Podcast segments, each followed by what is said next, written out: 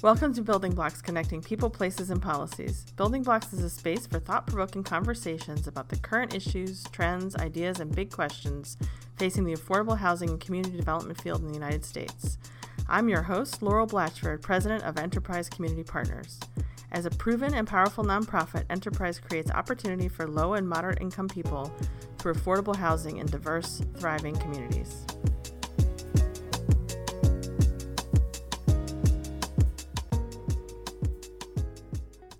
It's now been nine months since Hurricanes Irma and Maria devastated the Caribbean, leaving regions of Puerto Rico and the U S V I in ruins. On the first episode of Building Blocks, we discussed initial response and made some early predictions about FEMA's response and federal appropriations to meet the needs on the islands. As we creep towards the one-year anniversary of the storms and the beginning of the twenty eighteen hurricane season, I wanted to take a minute to revisit the response on the island and to discuss the progress made as well as the challenges that still lie ahead. So today we're going to be focusing on Puerto Rico, and from an outsider's perspective, many of the tourist destinations on the island have gone back to business as usual, with the majority of hotels and public attractions operating regularly since the end of December twenty seventeen. However, the reality is that recovery across the island is still varied.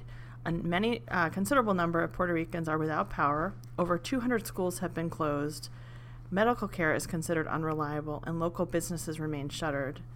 And let's not forget those who've left. Within the first six months, more than one hundred thirty-five thousand Puerto Ricans left the, for the mainland, some permanently changing their addresses.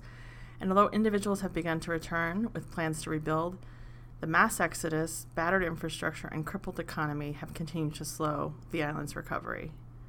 In May of twenty eighteen, the governor of Puerto Rico announced his plans for the first installment of the nearly twenty billion dollars approved by the Department of Housing and Urban Development to support Puerto Rico recovery. If H U D approves the governor's one point five billion dollars request, funds are expected to start flowing in August. To dive deeper into this and get a sense of where things are on the ground, I'm really happy today to be joined by Erica Ruiz, Director of Enterprise Advisors, and Laurie Schoeman, Senior Program Director of National Initiatives focused on resilience. Can you both give our listeners a brief introduction of each of you, who you are, what you've been doing, and share your background in technical assistance, disaster response, and resilience building? All right, great. Well, thank you so much, Laurel. Um, this is Erica Ruiz, and I'm, again, a director at Enterprise Advisors. I've been with Enterprise for about five years. My primary role has been providing technical assistance to the nonprofit sector, municipal governments, state governments across the country.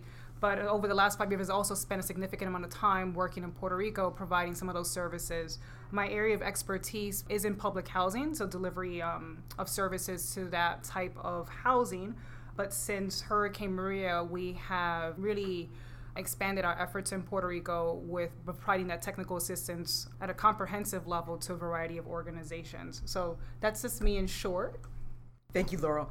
Um, I joined Enterprise about five and a half years ago to uh, help uh, manage the recovery effort in New York City after Superstorm Sandy. At that time, we worked with about twelve leading affordable housing developers across the region to help identify ways to support their recovery. We found a lot of interesting things out about their work and what their needs were at the time and the gaps in the sector to support their reconstruction.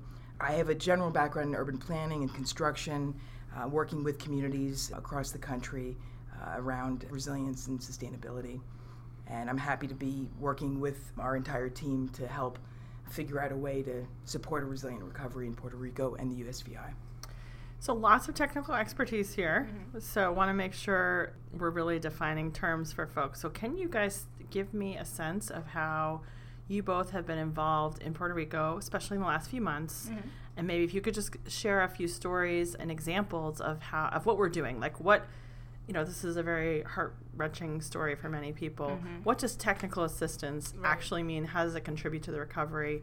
How does the work that you're doing, Laurie, contribute to things like rebuilding in a way that an im- individual homeowner uh, might see as beneficial? So whoever wants to go first, I'd love to hear yeah, your thoughts on that. Yeah, I can, um, I can start. So I think one thing to note is that we've been working in Puerto Rico a number of years. So Enterprise, um, as an organization, we have a lot of resources, tools, learnings from across the country. And so we've been in Puerto Rico in a couple of different contexts. So investments in tax credit properties, so low-income housing, um, green, resiliency, design, and the capacity building and technical assistance, which before coming to Enterprise, I also was not, what does that mean exactly? It very much sounded very I T focused. And what it is, is really helping those who are in positions at government be able to help identify how to use the resources more effectively sometimes, addressing systems, you know, addressing um, how they engage with people, analyzing the issues that they're trying to solve for. So for, that looks very different in different communities. And in Puerto Rico, you know, we've worked with the um, Departamento de la Vivienda with their state housing plan before. So again, it's identifying what are the housing needs across the island and how do we put strategies in place and how do we utilize other entities such as nonprofit organizations, for-profit, et cetera, to be able to advance those activities. So that's just kind of a, a snapshot of what we've done before Hurricane Maria. And then since then, um, our immediate response was providing grants for our nonprofit partners in both Puerto Rico and the Virgin Islands, because there was such a need to be able to provide resources for the nonprofits that were now providing food, emergency shelter, medical services, educational services, you name it. Really, they've kind of stretched beyond their own capacities, and it was important to support them because they were kind of the first responders on the ground. You know, since then, we've done a lot of things, and I'll let Laurie talk about the, the resiliency manual, which is kind of like out the gate, one of our biggest activities. But we're also looking at kind of a comprehensive view. We're not a um, humanitarian aid organization. We really do focus on those those short-term and long-term strategies. So we're helping um, build a capacity in the nonprofit sector. It's something that we've done before Maria, and we'll continue doing that across the board. Um, we're also helping develop strategies for the governor's economic and recovery plan um, focused on housing, as well as we're hoping to work with some pilot communities on community resilience planning. So again, the events of Hurricane Maria and Irma have really highlighted the vulnerabilities of the entire island and how this is the time now to really effectu- effectually engage community at such a broader level um, to be able to, to plan for the future. So. So that's in a nutshell a lot of what we're doing, and more to come. So I think one of the things I'll mention too is that we're involving so many parts of Enterprise. And again, we have so many resources that we'll continue to to bring that to the community and be as helpful as we can. So it's interesting. We went down in November, right mm-hmm. after Maria, our whole team went down, and I took with me a stack of manuals that we developed yeah. in Superstorm Sandy with our multifamily housing partners in H U D. And other partners like FEMA to kind of help shape what resilient housing looks like for the multifamily housing sector. So I remember having these stack of manuals with us. Many of them were dog-eared by the time we were finishing up our trip. And I remember uh, meeting the president of the Puerto Rico Builders Association, mm-hmm. Ricardo Alvarez, uh, at a conference he was holding, and I gave him one. And we met later in New York, and together we said, he said, why don't we create something like this for Puerto Rico? So that was the beginning of our resilient housing guide, which is called Keep Safe Puerto Rico. And this has really evolved into a, a, a project mm-hmm. to not only create a guide that highlights the best strategies for developing resilient housing, both single family, multifamily, self-built, formally built, it has evolved into a guide plus training program that includes more than one hundred experts from around the island. We've got our partners with the University of Puerto Rico, mm-hmm. Planning School, Architecture School, as well as the Puerto Rico Home, Puerto Rico Builders Association, and additional partners that have come on, like the M I T Urban Risk Lab, Thornton Tomasetti, Perkins and Will, um, I B H S, and experts from around the island in a range of disciplines. Two weeks ago, we convened them in a, uh, a space in San Juan, sponsored by Banco Popular, and we had a full day breakfast reception discussing what are the best strategies in Puerto Rico for housing resilience. So we're really excited about this project because what we think it's going to be able to do is shape how housing reconstruction occurs, making sure we incorporate mitigation and adaptation mm-hmm. so that the the opportunity we have now with the resources coming in will be leveraged for a safer future for Puerto Rico. But this is very much a project that's bottom up. Our role is really facilitating this work. And we're really excited about what this is evolving into. So it sounds like we've started to engage in really concrete ways, mm-hmm. and it's so exciting and important. Obviously, the problem is enormous, right? The the island is facing, and as you both know, recovery is a multi-year effort, right? And we're just at the beginning. Can you talk a little bit about, in the conversations you referenced when you're visiting the mm-hmm. island and working with folks there, what are the other themes and issues that are coming up, whether just sort of more broadly, and, and I would say within that, which ones do you expect at Enterprise we will want to be engaging in? Mm-hmm. Mm-hmm. I would say that one of the things, again, from our, our initial visit and initial contact with our nonprofit groups was just, a, you know, we're not waiting around. We're taking a proactive stance. You know, there's been a lot of controversy as far as how the recovery in these immediate, you know, September twenty-first, the immediate um, aftermath of the storm and how that was handled, et cetera, et cetera. But, uh, you know, these groups took ownership of their communities. And um, I remember that when we went in yeah. November, it was clear that they there was a lot of self-advocacy and ownership, yeah. and that's amazing. And community. So that's a theme. Yeah, and I would say advocacy is one of these areas in Puerto Rico that, in certain frames, you know, I, I would say this isn't across the board, but in certain areas, you know, particularly housing advocacy wasn't very strong. You know, there was kind of almost a reactive space for that and uh, consciousness about it, but not necessarily what I'm seeing now. So I would say that there's such a higher level of advocacy, but again, um, solution-oriented, focused, taking care of each other community. So even in a building with a generator that they can only put on for a couple hours a day, they were, you know, here are the community rules for using this kitchen facility so that we can cook meals. You know, this is a an eight-story building, um, couple over one hundred units. It's just kind of like, okay, here's how we have to re- reuse these resources um, with our limited time. You know, we're all going to be a little uncomfortable, and we're going to try to do the best we can, but here is how we support each other. They had a wall with all these different quotes, just kind of like, stay strong, stay together, really kind of motivating each other. That's like, you know, this is really difficult, and we don't see the, the clear path, the end of this. At this time, you know, the, most of the island still didn't have electricity, but it was very motivating to see how a lot of groups have stepped up. A lot of groups that were kind of more on like, okay, well, we're just doing our thing, have now taken that leadership. And I think that was really present in that convening we had of people just like, I'm here and I'm staying all day and you're going to hear from me, but I'm also here listening to others that I really don't ever get a chance to talk to. You know, one of the, the biggest challenges, in my view, for, for for the housing stock on the island is the fact that almost over fifty-five percent of the housing stock is self-built, according to um, estimates for, by the Puerto Rico Builders Association. Can you describe what that means? Self-built housing is housing, and we can all define it in our own way, but it's housing that really has, the builders have not submitted for permit and compliance with the building department, mm-hmm. and often will work directly with a design build contractor who will go in and retrofit or add on or modify the building without going through formal processes of getting permitting and code and so compliance. In a world where building codes could help you be more resilient, mm-hmm. and ensure this, let's say, consistent use of materials or elevation or construction types or approaches, that's not happening in that kind of housing stock to date. To date, right? For a variety of reasons. Right. Number one, mm-hmm. financial. Right. It's expensive to hire an engineer and an architect. Often, too, households need to expand the house or, or modify it based on timing needs. And the mm-hmm. process to get a permit can take months, if not years. And so it's much easier to go ahead over, you know, a course of a couple of days and build out the structure or modify it to accommodate your, your family's needs. But we know that buildings built to code did sustain Maria. For the most part, they performed better than the right. buildings that weren't. So one of the biggest challenges that uh, we're looking at in the guide and the work we're doing with the technical aspects of this is, how do you apply certain building standards to housing that is not inherently up to code? Do you uh, retrofit the roof and bring that up to code, and yet the rest of the structure is not at code? How do you negotiate that, that very mm-hmm. delicate process?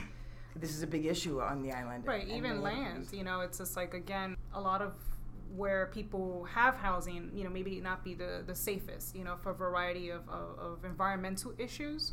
And there's a whole, we, I, don't, I know we don't have all the time in the world to talk about all of the back history as kind of like how this how fifty percent or more of the island is considered informal housing. I mean, there's definitely a lot of systemic things that help create that. But I think what we're looking at is helping, you know, keep people safe and how to really, in a humanitarian aspect, uh, the human touch of this, of like, how do you uh, make people safe, whether it's on site or somewhere else? You know, and I think that it's it's really hard because you're looking at large communities that have lived where they live for many decades, if not centuries. So um, it's a very delicate issue, but I think that that is one that has to be dealt with considering the amount of people who were rejected for federal resources for many of the reasons that Laurie stated, if not more. So it's it's an exhaustive issue that a lot of people are now looking at finding solutions for. I also want to just draw out this point about federal resources, mm-hmm. because the lack of um, engagement and, and sort of putting forward, whether it's because you don't have the right paperwork or right. because FEMA hasn't done consistent outreach or maybe there's issues around language, mm-hmm. means that the island will get fewer resources both in the short and longer term, right? Right. So can you guys talk a little bit about questions around reporting and data around this? Because I'm thinking the most painful and recent example of that that we've all seen is the study that was published by the New England Journal of Medicine last week that estimated four thousand six hundred people across mm-hmm. Puerto Rico died yeah. as a result of the hurricane, so far exceeding the yeah. official number of sixty-four. Right, to me, that's the most stark example, but there are many others where the data and the kind of reporting that we all have access to through kind of traditional quote-unquote mm-hmm. sources is probably going to be much less than what the actual need is. So if you can just talk a little bit about that, whether that's the FEMA kind of application process or wh- where are we seeing that and how is that going to impact our work and yeah. how, how are we working to address that? I see it across the board. It's the lack of reliable data, the the lack of data collection across the board and, and various, you know, if we're looking at what is the true need of, of housing, right? The impact of the storm and the damages it caused and and just general, you know, where people live and vacancies. I mean, across the board, all the numbers that we're trying to look at and develop strategies for are, are not the strongest. I think even, you know, census data isn't the most reliable for Puerto Rico. So I think a lot of our recommendations are, you know, we need to do more collective effort in, in getting better data and collecting better data, analyzing better data, um, and analyzing data. And this goes back to geocoding. Correct. Being Correct. incomplete, right? I mean, this is, some of this we can fix through effort, and some of this is a broader thing that's well outside right. of just. Oh, oh yeah, absolutely. So it, it's a, a multifaceted intervention yep. that I think this again escalated, like I just brought it out to a higher level of the need because it's hard to tell the full story. And I think that even with Hurricane Maria, the the impact of Maria, whether it's um, loss of property, loss of lives, is still unfolding, you know, as we get deeper into this. And I think that, you know, Laurie, with construction costs and things and like rebuilding, you know, it's it's it's really hard to pinpoint, and data's critical to that anywhere else, and, and especially here. Data gathering is one of the most important things that any community could do after an event. In New York City, we ran assessments of fifty-five housing properties after after Sandy to assess the vulnerabilities and needs of their housing. Mm-hmm. We've seen in partner communities in New Mexico, the Owinga tribe, for example, community members were empowered to actually assess their own properties. I think we need to be doing more thinking about the kind of data gathering tools we, we set up and how we stand up these assessment programs. We're running a program in New York City right now called Flood Help New York City, where we've actually built assessment tools that can assess the true needs of affordable housing. I think that what we should discuss at some point is how can we empower communities to do more mm-hmm. assessment of their own housing stock, because having engineers coming in from outside of the community to assess the community needs may not always generate the kind of knowledge you need to to address the concerns and address the true and needs. In an era of, of smartphones and other Absolutely. kind of consumer-enabled technology, you would right. imagine that there might be a way to do that. Online mm-hmm. assessments that can be geocoded on-site by the community members and then sent to a centralizing body.